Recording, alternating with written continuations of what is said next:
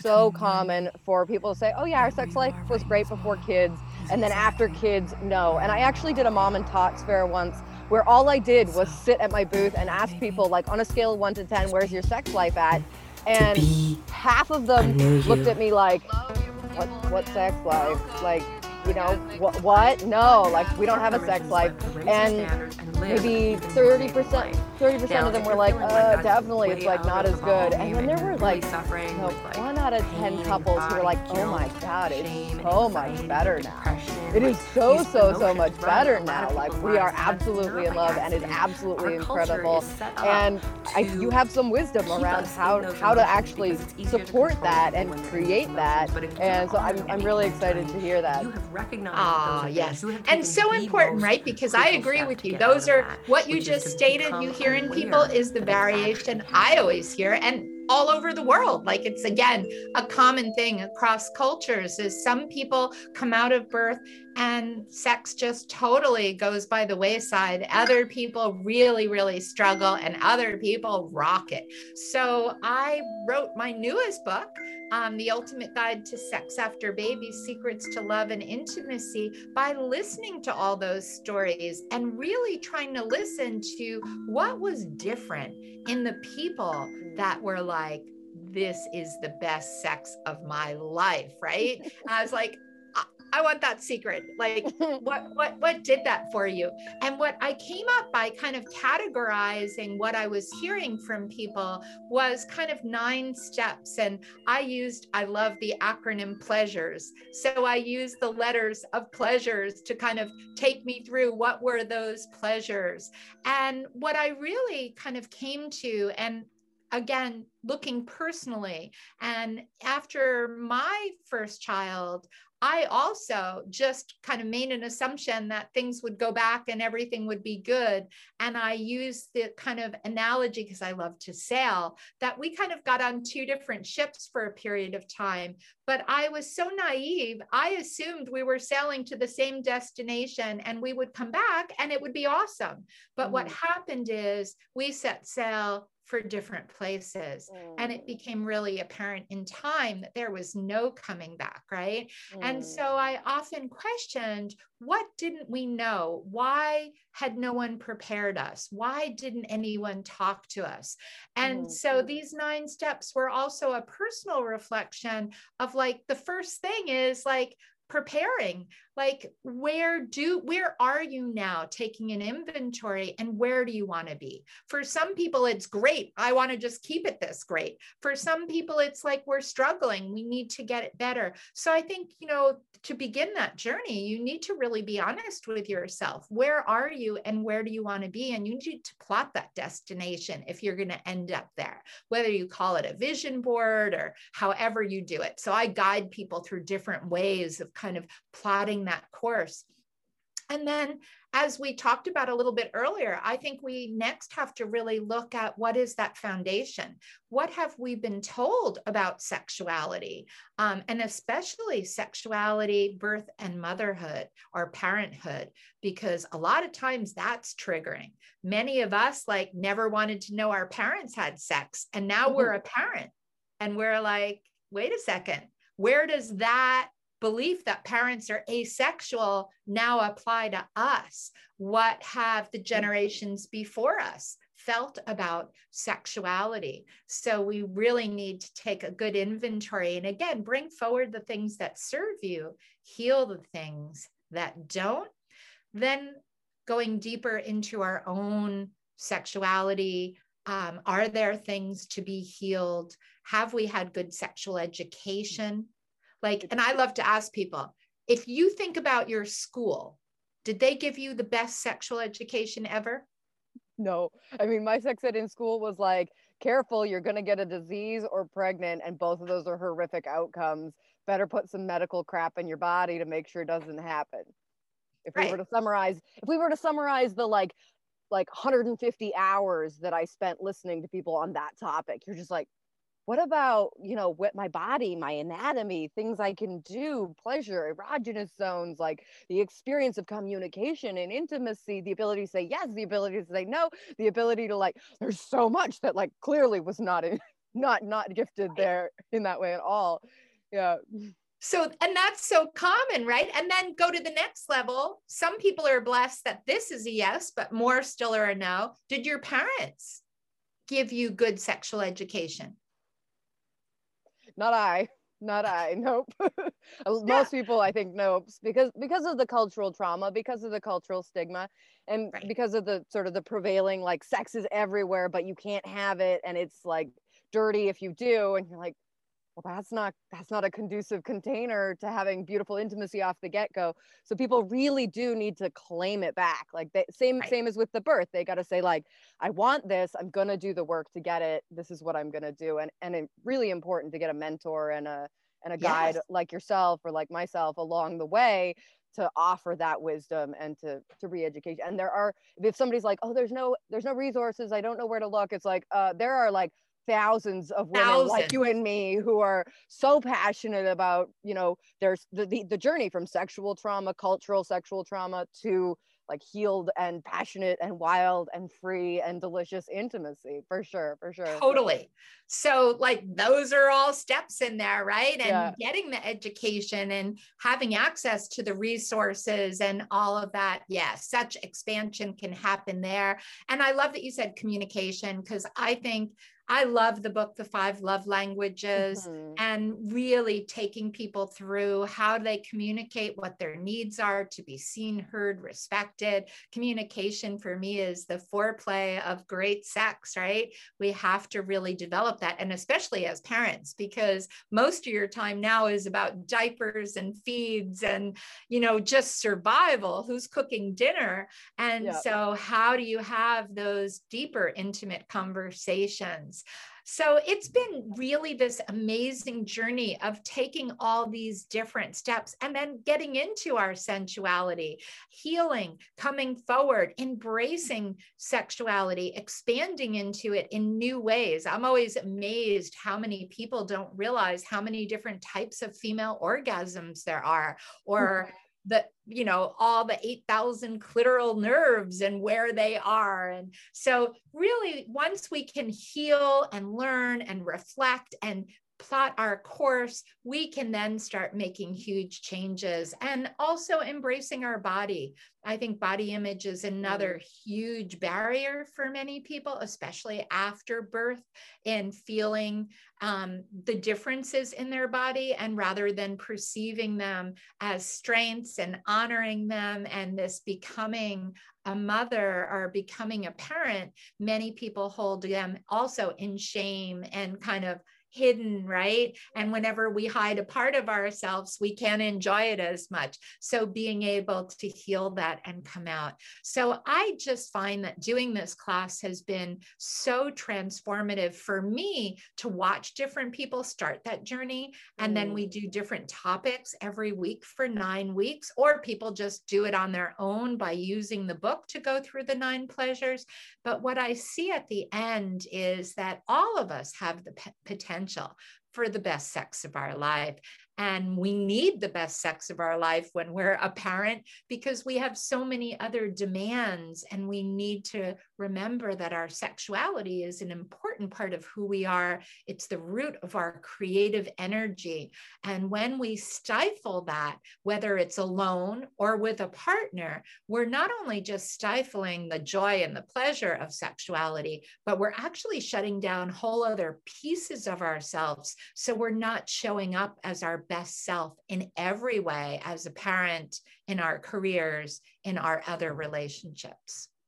Absolutely, absolutely. Uh, you know, the way we do one thing is the way we do everything. So if in our intimacy we're shutting down parts of ourselves, we don't feel safe to communicate, whatever that might be, it's going to show up in in other areas. Even as simple as like asking for help to do some of the chores or the baby diapering or whatever that might be. It's like if you can't ask for that, you're certainly probably struggling with the experience of asking for exactly what you want in in your intimacy. Um, I talk sometimes about chore play instead of foreplay you know? It's like this idea yeah. if if women are absolutely overdrawn and they're looking at their partner as just another chore it's really hard to want to get excited about being in intimacy. Whereas when you know there's an active sort of collaboration of oh we're both working to make sure that all the things we need to do in a day gets done. And thank god we're working together because that then gives us the opportunity to then nourish ourselves with you know conscious connection intimate touch. It, and it doesn't have to you know especially in that early postpartum when mom's like baby baby baby baby baby and her vagina is maybe feeling you know sore challenged you know her energies are low. That's a really beautiful opportunity to shift what intimacy looks like for a period of time. Maybe it's not the penetrative oh, sexuality oh, sure. you know in that first six weeks is like certainly not but the opportunity to really shift the way that you are experiencing pleasure, the way that you engage and communicate around pleasure. Um, I get really passionate about the experience of energetic intimacy. So, what's possible in terms of connecting and experiencing that uh, power and pleasure and surrender energies without even touching or with touching in ways that are not normally deemed as like super sexual there's there's so much to be explored there absolutely so sure. much to be explored and i love that you said that too because intimacy is so important and it doesn't have to be sexual right after that baby uh, everyone's different you know i've worked with many people and it always surprises me they're like at two weeks they're like i'm ready and i'm like go for it, right? But yeah. lots of people at six months, the body is still not ready, depending on the birth that you've had or whatever healing you need to do on every level. So, so important that everybody finds their right time, but yeah. that there is so much more, as you said, to intimacy and energetic. I like that. And yeah. feeling loved, being loved, expressing love absolutely absolutely and you know there's uh there's something to be said also in in the the practice of preparing for orgasmic birth and how that prepares you for communication that can be challenging after birth right? So if you're if you're doing that deep inner work you know maybe your pregnancy is the first time that you've really dived into sort of inner spiritual work or personal development work looking at those old issues and and finding out what's going on there all of that work absolutely prepares you to continue to do that work after baby arrives and to, to find that place. And the metaphor you shared of like two ships and and ending up in different directions it's like oh my gosh if if people could even have a goal that by a year from now we're having really rollicking intimacy what are we going to do in the next year you know as baby sort of moves from moves a little bit further away from mom and isn't in that like glom glom state all the time what is it that we can do along the way to keep that into the intimacy not even necessarily the sexuality but the right. intimacy the sense of closeness the sense of connection the sense of deep communion the sense of good communication feeling understood desire to understand all of these things really really so important yeah. So so important. Yeah. What are some of the the beautiful stories or beautiful outcomes you've heard in terms of people having really wonderful intimacy after after doing through you going through your course or um, yeah. or after their orgasmic birth experiences? I'd love to hear one or two of those. And i have to say just like you said i mean preparing for birth and having a birth that you feel positive about is a big way to go into postpartum sexuality because you're already feeling good about your body and yourself and your sexuality. Birth trauma is a major killer of intimacy. When we have trauma of any kind, right, we're not going to be able to open to the deepest levels of intimacy. So the just like you said, preparing for a birth um, an orgasmic birth for me is the best way of preparing for postpartum sexuality. Absolutely. And those are the people that I see rocking it. One of the stories I have to share, one of the women writes it in our book. She was like, in preparing for an orgasmic birth, they did go deeper than they ever had in developing communication in their own sexual life during the pregnancy and understanding sexuality in new ways and what was pleasurable for her and multiple ways to have orgasms. Like they learned so much and went beyond. And then she said, you know, where prior to birth, I was still, these are her words, kind of holding back. Like there was a part of me that wasn't ready to be that vulnerable yet. She said, after birth, I was like, he saw everything. Like I opened more than I could have ever opened. Like, and she was like, now I'm like, if he saw that, I can do anything. And she said, it mm. allowed the wildness in me to just fully be expressed. And what their sexual life now is, is so much more amazing because she's feeling safe to allow everything to be open, right? Absolutely. So I think that's important. And for people that have birth trauma, I just want to let them know it's still possible, but mm. you've got to do the work. You've got to clear the birth trauma. You've got to do that work at some point. Either you're doing it before the baby or you're doing it after the baby, um, because that potential is there. And we're human. We can always heal, it's always available to us. Absolutely, absolutely. There was a podcast I listened to a couple weeks ago um, where the woman talked about the experience of traumatic hospital birth and the disempowerment that happens between the partner and and the woman and this experience where it just made so much sense to me it was like this experience where you know there's a sort of a baseline assumption that our partners are there to take care of us. They're there to support us. They're there to you know watch over us and help us in this birthing experience.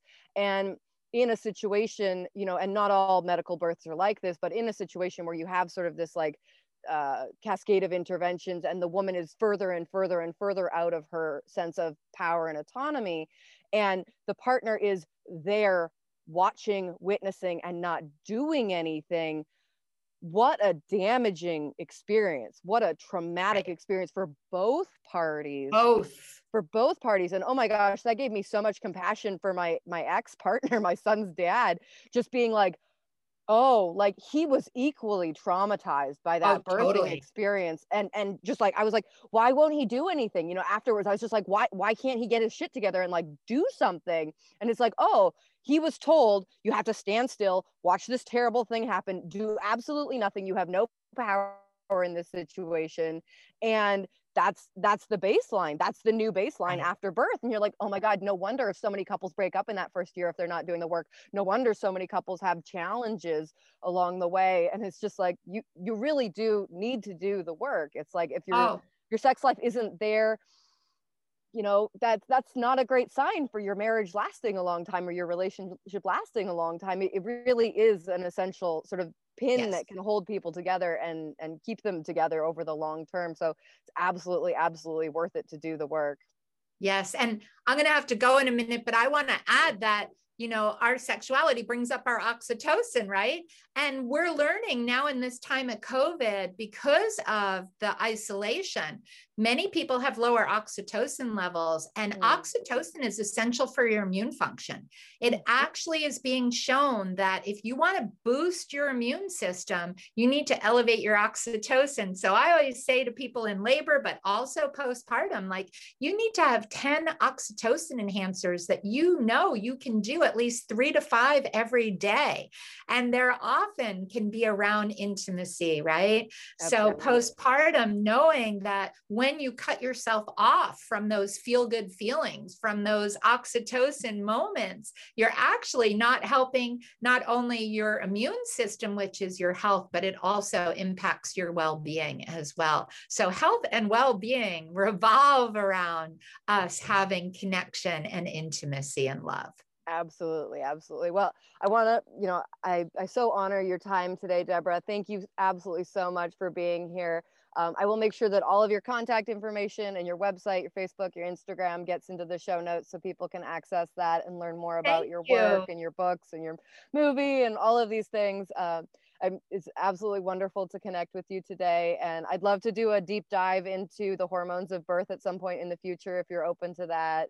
Definitely. Um, yeah. I love the hormones. But thank you so yeah. much for this opportunity to be together, to come into your home, to invite you into my office and let me know like what part is publicly available, how we can Absolutely. share it as well. Let Megan know. She's my pleasure coordinator. Absolutely. Yeah. Uh, um, I'll send you guys some more information about how that will be available very shortly. Okay. Okay. Thank you. Thanks. Be well.